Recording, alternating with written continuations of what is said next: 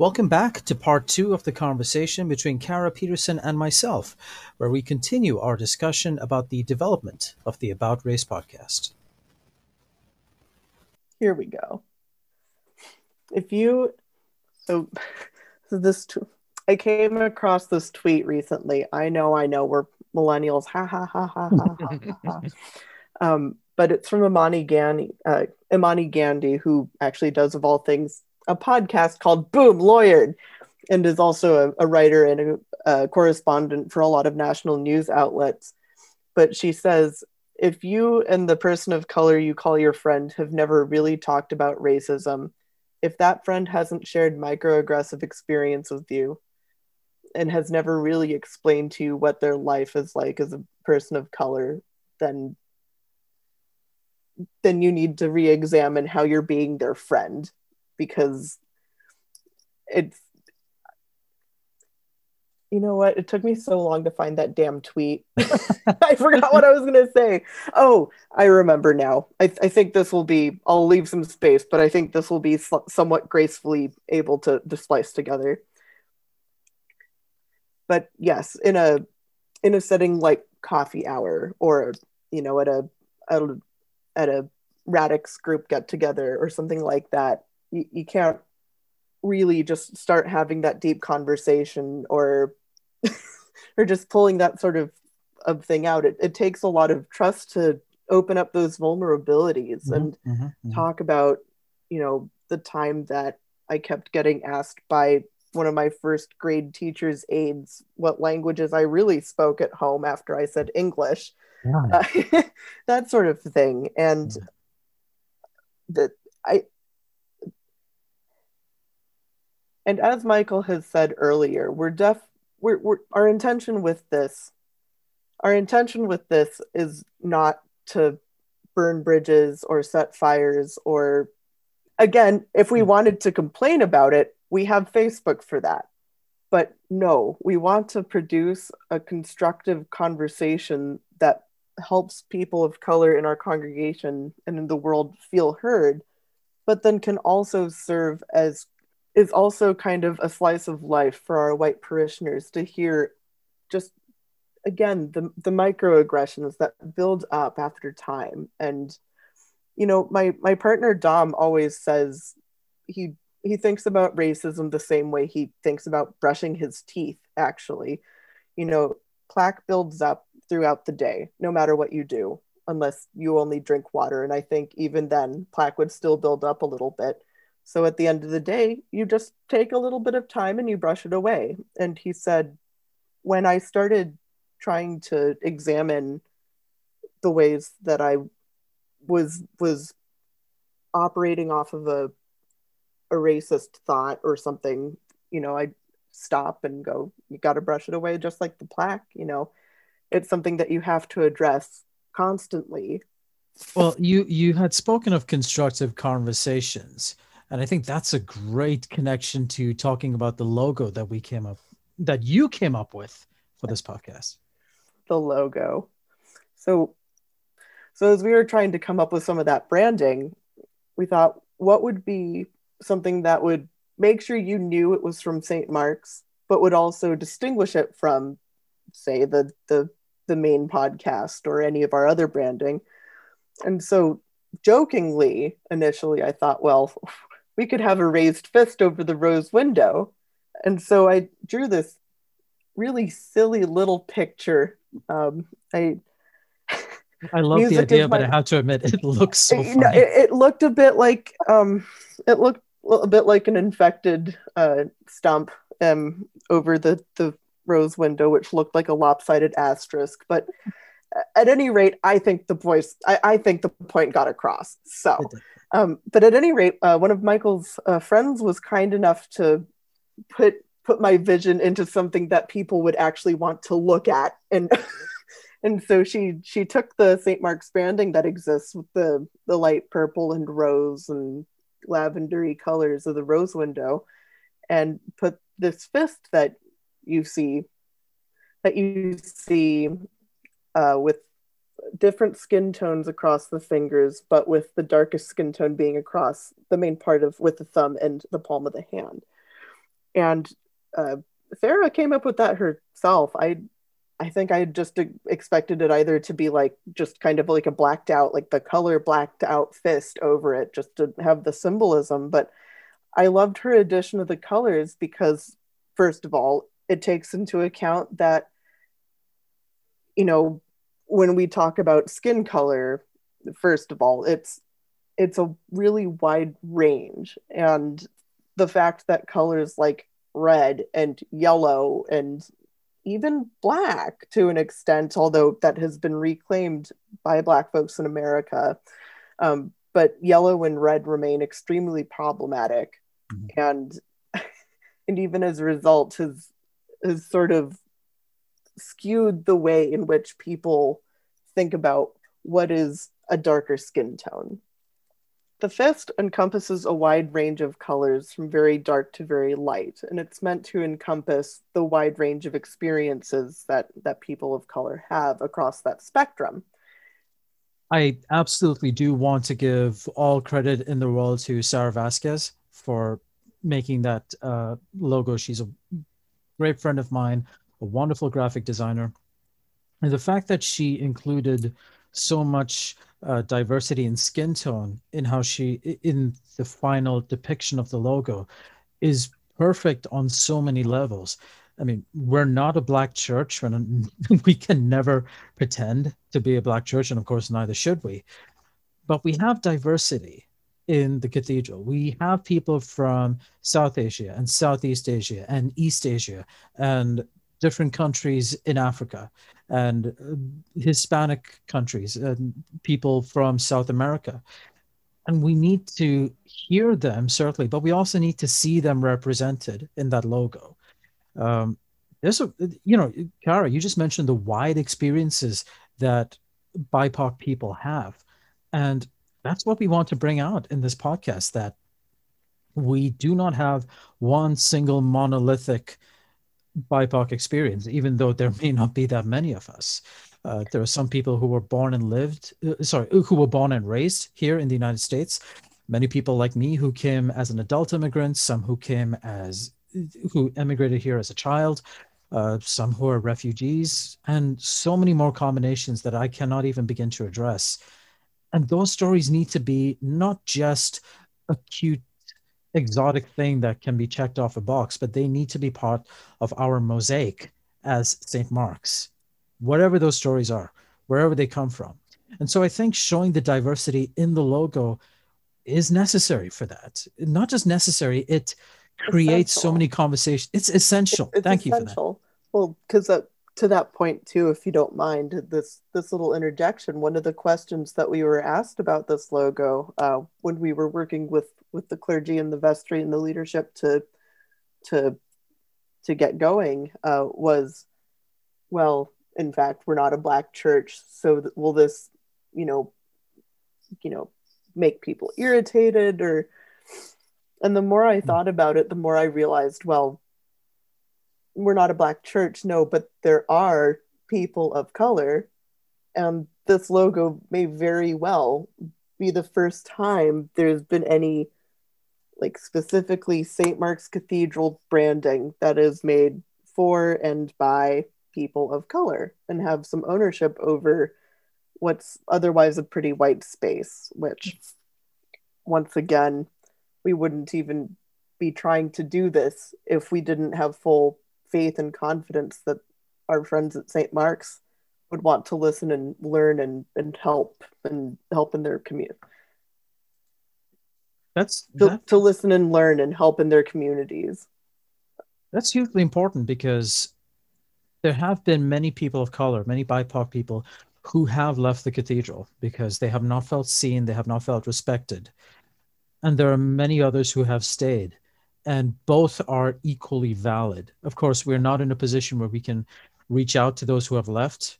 And I, I certainly want to respect as much as we can that decision. But for the people who have continued to be a part of this community, who have continued to be a part of the rose window symbolically, I want to find out what that's been like too. I was having conversation on social media of all places about this, that there are other churches in Seattle that are probably a little bit more ethnically diverse than ours. And for all the good things that St. Mark's offers the liturgy, the inclusivity, the theology, the music there are probably some compelling reasons for people of color to look beyond and say, is there a church where there are more people who look like me? Is there a church where there are more people who share my my name? And yes, there probably are.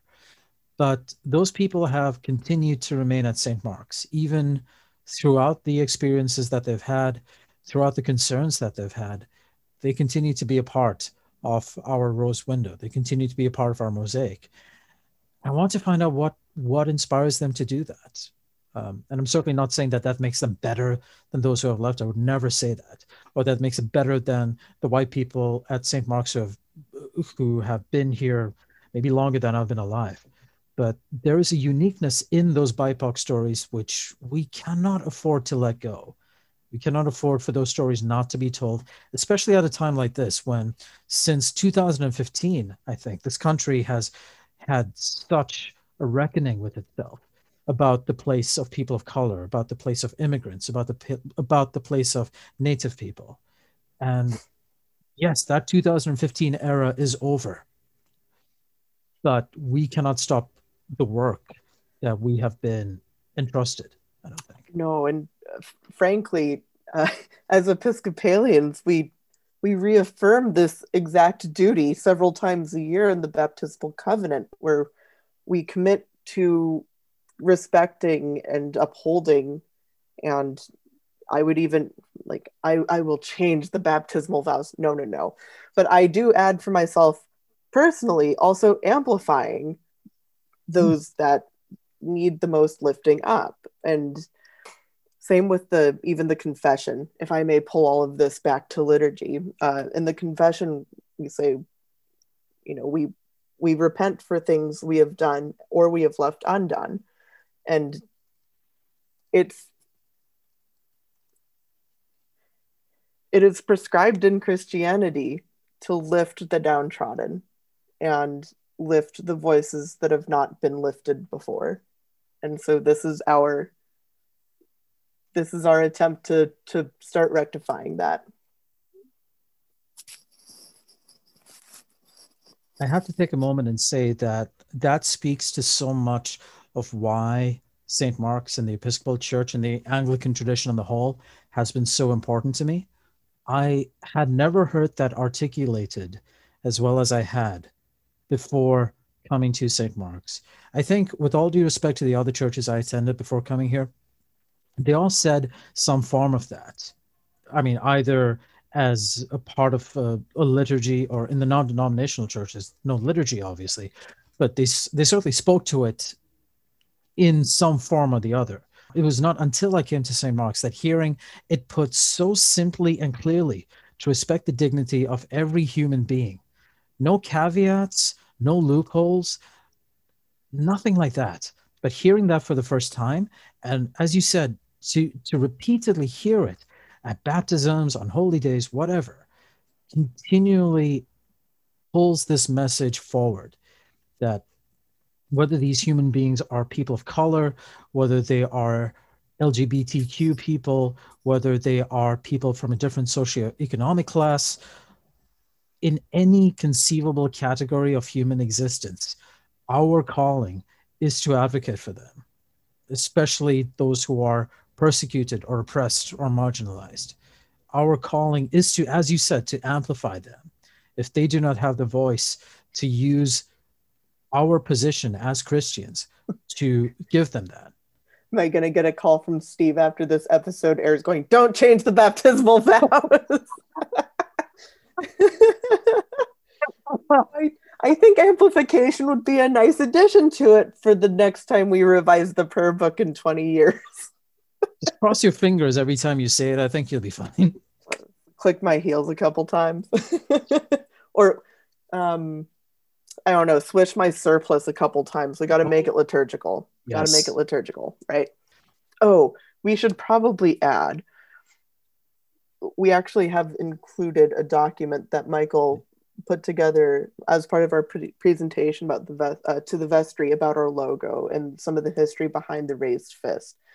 Uh, so there's lots of examples from education associations, from uh, Japanese American Citizens League, from Cori Bush, who is a House representative from St. Louis, Missouri, and um, was elected last year and is doing a lot of good good work.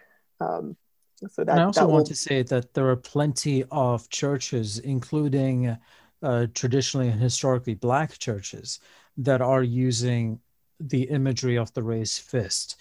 Uh, one of the concerns that we got was that the raised fist looks very confrontational, very aggressive. And I think that interpretation of it being a, a belligerent image is quite recent. And I say it's quite recent because historically it has been used more as a sign of solidarity, of strength, of unity. And that was what that was how those historically black churches used it. And even the Education Association, the Japanese American Citizens League, they're certainly not using the raised fist in their messaging to indicate any kind of aggression, to indicate any kind of societal disorder, but more as a rallying call for people who whether it's educators, whether it's Japanese Americans, or whether it's in respective churches, Black Christians, uh, to to unify behind that. And that's kind of how we are adding our take on that to the library of the historic and symbolic use of the raised fist. But yes, Hikara's point there, uh, we will also upload a document where we do go into more detail about this specifically looking at examples of how faith-based groups and other uh, community organizations have used the raised fist. So one of the conversations we had with the clergy is what to do with um, these interviews. And I think this was Kara's idea that after a set number of episodes, we have an interview with uh, the clergy, with Steve Thomason, with with Nancy Ross, with Jennifer King Daugherty, uh, with the understanding that they would have listened to all the episodes and that we can sit down with them and say, all right, how does this, what you heard, inform your anti-racism work at St. Mark's? How are you going to incorporate the things you've heard, things you felt listening to this in the next round of racial responsibility forums or in whatever uh, clerical, pastoral, administrative decisions you want to make based on what you've heard. That became a really important goal for us because we don't want these interviews, and specifically, we don't want the stories in these interviews to exist in a vacuum. Okay, here's the channel for the BIPOC conversations. It's going to do its own thing, and the cathedral is going to do its own thing. That it that would be pointless and i think it, it just wouldn't accomplish a thing. But if we can merge what we're doing with the podcast with what the cathedral is doing in anti-racism work in dismantling white supremacy and confronting white privilege that overlap is huge. And we can certainly see a possibility where these interviews are where these interviews become part of the work that the cathedral does yeah and that that also serves as an integration because again one of the things that many groups of color in particular have long wanted is a seat at the table you know? Mm-hmm. it's not that any one culture necessarily wants to take over the world or anything like that. It's we want to have an evil even evil.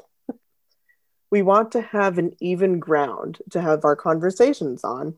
And so bringing the clergy who presently are are all white with the exception of our our canon theologian uh, to have them included in those conversations or in kind of anchored conversations throughout to to gauge what michael just described. And know that uh, steve in particular has a really big commitment to being as transparent uh, of leadership as possible. And so we Michael and I felt that this was a good way to sort of engage that within the work that we wanted. And uh, certainly the clergy want to want to learn. And mm-hmm. so it's I'm looking forward to that conversation, frankly. Not again, not not because I want to stick anyone in a corner, but yeah. I I'm just so curious to hear what their thoughts are. And I, I think, at least for my part, and I'm sure Kara, well, uh, yeah, I'm sure Kara would echo this. We're certainly not doing this to, as she said, to throw them in a corner or to rip the rug under from their feet, but we're doing this because they are the pastoral leaders at St. Mark's. We've worked with Steve and Jennifer and Nancy closely on so many different things. In in different ways, I think we are close to them, professionally and appropriately, appropriately, of course. And their opinion, their perspective, their leadership on this matters. We're not doing this uh, just to stick it to them. We're not doing this to make them look bad. But we are, as, as cliched as it sounds, I really do believe we are in this together. We're not at opposite ends of a spectrum here. Um, and this I hope this is a way that all of us, uh, whether it's Kara and myself, whether it's the clergy, whether it's people listening, whoever, I hope that we can all use this. As as Kara said, we all have our own work to do. None of us is exempt from this work of anti-racism, even people of color. And so, listening to these stories from people who we we've never heard from before, who we may not know very well, but we hear that connection to their stories I really hope that this pushes the conversation forward in a way that cannot happen if it's not BIPOC people doing it. Yes. Yeah, that's that's very well said as always. but I 100% agree. I I'm not interested in doing any of this alone. That's not worth it. Mm, but yeah. I am interested in working with everyone and and learning about everyone and with each other and how how to coexist in God's world like this and to take care of it and take care of each other. So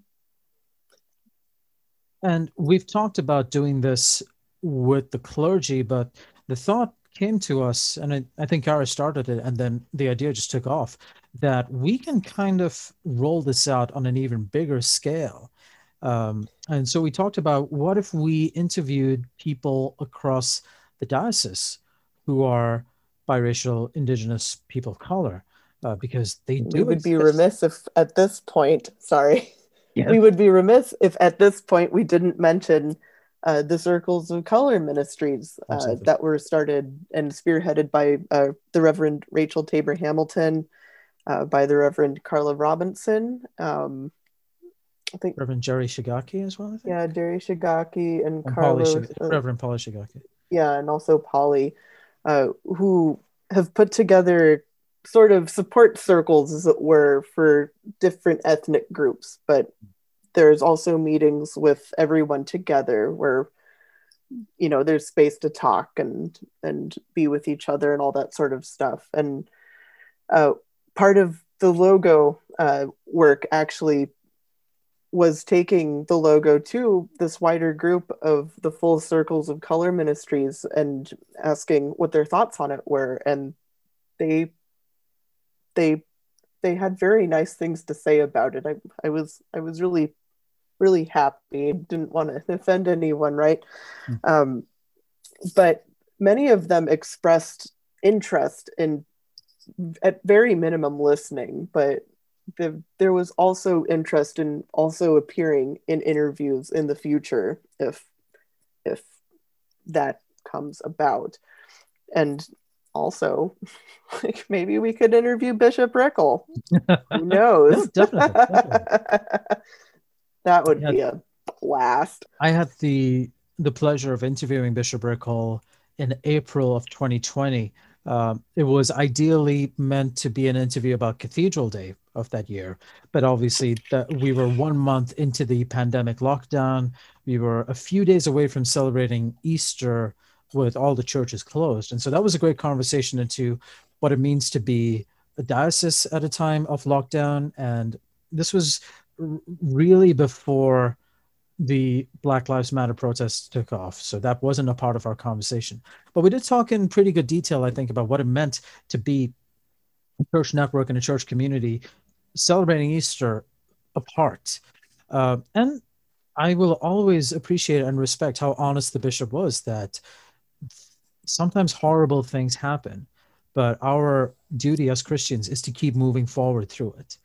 Sometimes systemic racism happens. Sometimes, all the time, systemic racism happens. All the time, police brutality against people of color happens. But our job as Christians is to keep moving through that, not to ignore it, not to compartmentalize it, but I think to look it in the eye and to keep moving forward. And so, whenever the time comes, in whatever format it takes, I am eagerly looking forward to when Kara and I can sit down with the bishop with the experience of all these interviews with people at St. Mark's, with the clergy at St. Mark's, with people and clergy across the diocese, to sit down with the bishop, who hopefully would have listened to maybe a couple of episodes by that point, and look him in the eye and say, All right, what do we do next? Um, Bishop Rickel has spoken many times about the need to uh, elevate BIPOC voices, the need to confront white privilege and systemic racism, for which I'm very grateful to do. Uh, sorry, for which I'm very grateful that he's doing. But the opportunity to sit down with him and to record a conversation, not to put any undue pressure on him this early in the process, but I think that would be a, a huge milestone for the work that we're trying to do not just for the Episcopalians at St. Mark's, not just for the Episcopalians, excuse me, not just for the BIPOC Episcopalians in St. Mark's, but for all the people in this region who are not white, but who still find a spiritual home in their Anglican, very white Episcopal churches. I think there will be a lot of voices coming to that conversation with the bishop. So I have no idea when that will happen. I have no idea how that would happen, but for me, that's a goal to work towards. Certainly. Honestly, I think that's a great note to end this on. Yeah. Um, I, am um, this has been absolutely wonderful to share this with everybody who is listening now. But honestly, to sit down with Kara and to talk really for I think the first time in full and extensive detail, where it's not just emails, it's not just messages online, but to say the words out loud and to hear her words, how this got started, why we're doing this, and where we're looking to go. This has been absolutely incredible. And I cannot thank Kara Peterson enough for believing in this and for being so willing to do this from the very first moment that she and I reached out to each other. I think it was a, kind of right around the time the pandemic set in and the quarantine set in. That's right. Weren't we supposed to get lunch like the day after the first Sunday St. Mark's closed? I have a memory of that email writing to you and saying, "Well, evidently we're not going to meet up. Should we continue talking?" It was anyway? like the first day that the restaurants all had closed in Seattle, and we were like, "Well, I guess that's not happening. We'll come back in two weeks." And here we are, almost an entire year later. But no. but to to, to draw back to that, I uh, you're welcome, but also thank you for first of all letting me sort of hijack part of your existing podcast uh, podcast structure, but also for helping me bounce ideas, putting some of my weird thoughts into actually eloquent sentences, and also same thing, being willing to put in a lot of work to help some weird thought I had one day, but then seemed to make a lot of sense with a lot of us into motion and into something that I really hope can can help and open some eyes and and kind of help get an idea of how we might move forward as, as bishop rickel says in the world but in a mm. way that that is cognizant and respectful of as many people around us as possible and so i and I would also, once again, be remiss if I didn't thank our dear clergy for. I, I understand that it like first of all, yes, from a very St. Mark's centric perspective, letting Kara go rogue with something is always a little bit scary. I do understand that. Let me be clear. But understanding that this time, this felt like something that could actually precipitate a shift and a shift that we all want to take and sort of know we all need to take together. And it's it's scary to embark on something that has never really been done in a really solid way before, but on the same token, it's extremely exciting. So so mm-hmm. Steve, Jen, Nancy, thank you. Thank you for for your faith in me and Michael. And I think we should also mention uh, Christy Chapman, who was part of the clerical team at St. Mark's when this started. She's not with us anymore, but uh, we know she's listening, and we are very grateful to Christy for her support, as we are to Steve, to Nancy, to Jennifer. As you said, mm-hmm. Kara, this is a risk that they've taken. This is a, a risk we're all taking, but I don't think we can honestly look at ourselves in the mirror in the year 2021 and say that we shouldn't take that risk. Exactly. So many thanks to you, certainly, to my dear friend Sarah for creating the this incredible logo, which defines so well what we want to do with the clergy at St. Mark's, past and present. And honestly, to the people listening and to the people participating, um, this is an investment. This is not going to be over quickly. But to to to finish this on the most corniest note I can imagine, we always say every week, even during the closure, wherever you are on your spiritual journey, you're welcome at St. Mark's. That is 100% true. And I think wherever we are on this personal journey, hopefully everybody feels welcome to be at these conversations. All right. We will see all of you in our next episode. Thank you so much for listening, and we'll see you soon.